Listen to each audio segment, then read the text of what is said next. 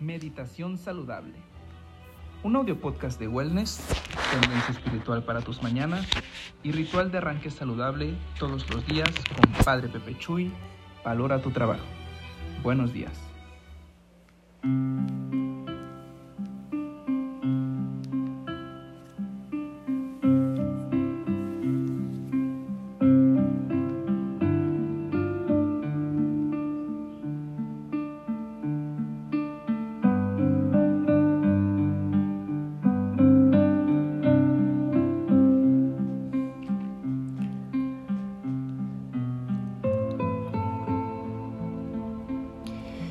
Tiempo de oración, tiempo de súplica, tiempo de conversión. Todo tiempo es tiempo favorable. Bienvenido, bienvenida, pedimos Espíritu Santo, puesto que el protagonista de la oración, cualquier tipo de oración que hagas, porque referente a los modos de oración, pues hemos de ir experimentando. El protagonista es el Espíritu Santo y lo que hacemos es oración cristiana. En realidad es una motivación para la oración. Nos impulsa a llevar esto que escuchamos cada día a nuestra jornada laboral, sí, a nuestro trabajo diario, a nuestras encomiendas, a nuestros compromisos, sí, nos lleva a eso, pero sobre todo nos lleva a hacer nuestra propia oración la oración es propia, nadie te hace oración por nosotros. Por eso te invito a que no olvides que, que la mejor oración es la que tú haces. La mejor oración es la que tú haces. Por eso, en medio de la confusión de tantas propuestas y llamadas pseudo espiritualidades o de meditación diferente sobre el desarrollo humano, sobre el desarrollo personal, Aquí la meditación es tomar impulso gracias a la obra de Dios, gracias a, Cristo, que es una meditación cristiana. Pues adelante, para que sea auténtica, que el Espíritu Santo acuda a ti y te potencie, potencie tu vida, para que hagas tu oración silenciosa en su momento y la hagas lo más pronto posible para detonar desde el espíritu. Dentro de la tradición, por ejemplo, Carmelita Santa Teresa de Ávila fue muy influenciada durante los primeros 20 años de su jornada espiritual por un popular libro llamado Tercer Abecedario Espiritual, escrito por Francisco de Osuna, un monje franciscano. En él recomienda rezar repitiendo una frase espiritual. Con él como guía, ella pasó de la oración discursiva a lo que se llamó la oración de silencio. O sea, nosotros normalmente utilizamos esa oración discursiva, ideas, ideas, ideas, la razón. El primado de la oración, el, el, lo, central de la, de la razón, para pasar al silencio, para devolver a Dios el centro.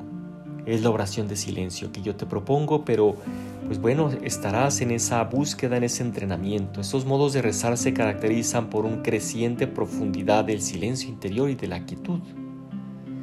Es una manera de abrir el corazón a Dios en la oración silencio interior y quietud.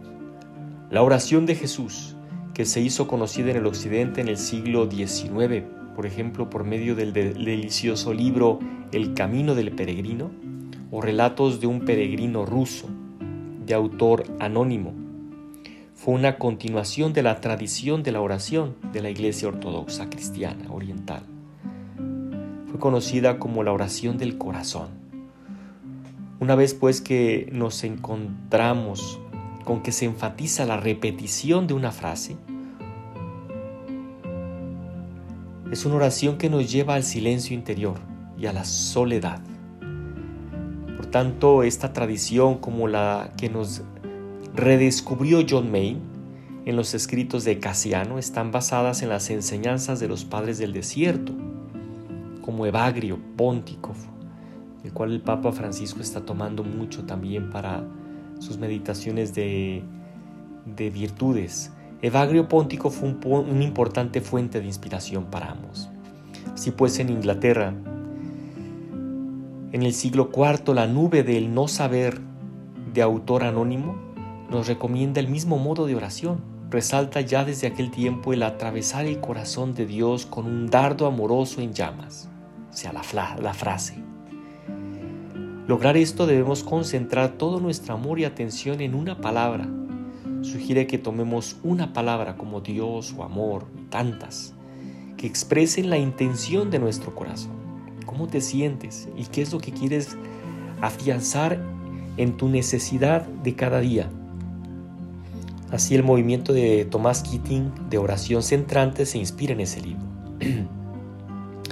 El autor de La nube del no saber explica lo que hay detrás de toda esta enseñanza de tradición mística cristiana. Es decir, necesitamos abandonar los pensamientos para centrarnos en una palabra, en nuestra palabra. Fija tu mente en ella para que no permanezca allí, no importa lo que pase. Como John Maine siempre dice, solo di tu palabra. Todas las guías espirituales mencionadas son parte de lo que se conoce como la tradición mística de la vía negativa. Dios no puede ser concebido o conocido, descripto, con nuestros limitados poderes del razonamiento racional. Por lo tanto, necesitamos abandonar nuestros pensamientos, ya sean sobre cuestiones mundanas o espirituales, para así poder estar más abiertos a Él para escuchar profundamente a la pequeña y silenciosa voz. El énfasis está puesto en el amor, en repetir tu oración con amor y fe. Desde luego pongo en mis meditaciones diarias al Evangelio, a la palabra como una fuente profunda de inspiración, de tal manera que escuchando tú la palabra, el comentario, que es en realidad lo que hacemos, podamos ir a la meditación más profunda pues que estas diferencias que existen en la tradición carmelita, oración centrante, comunidad mundial de la meditación cristiana son mínimas ciertamente, pero podemos tomar la nuestra, nuestra inspiración en diferentes fuentes. Que estemos pues comprometidos. Es lo importante que estés comprometido en reconectar con la gente que se encuentra recorriendo los senderos espirituales para tomar fuerza, tomar impulso, tomar espíritu, porque hoy por hoy necesitamos mucho, mucho esa fortaleza interior para la transformación de la historia de la sociedad. Dios contigo, conmigo, y te bendiga en tus necesidades, en tus búsquedas, en tus afanes de cada día. tengas hermosa y buena jornada laboral en este fin de semana. Benedicat vos, omnipotens Deus, Pater, Filius et Spiritus Santo. Amén. Bendecido. Tu bendición. Al meditar, no poseemos a Dios, sino Dios nos posee a nosotros. Mantén sintonía frecuente. Comparte para colocar tu corazón en la fuente insondable de tu espíritu. Nos vemos cada mañana en las redes de Padre Pepe Chuy, Valora tu trabajo. Esto fue el podcast diario de Meditación Saludable. Buena jornada laboral.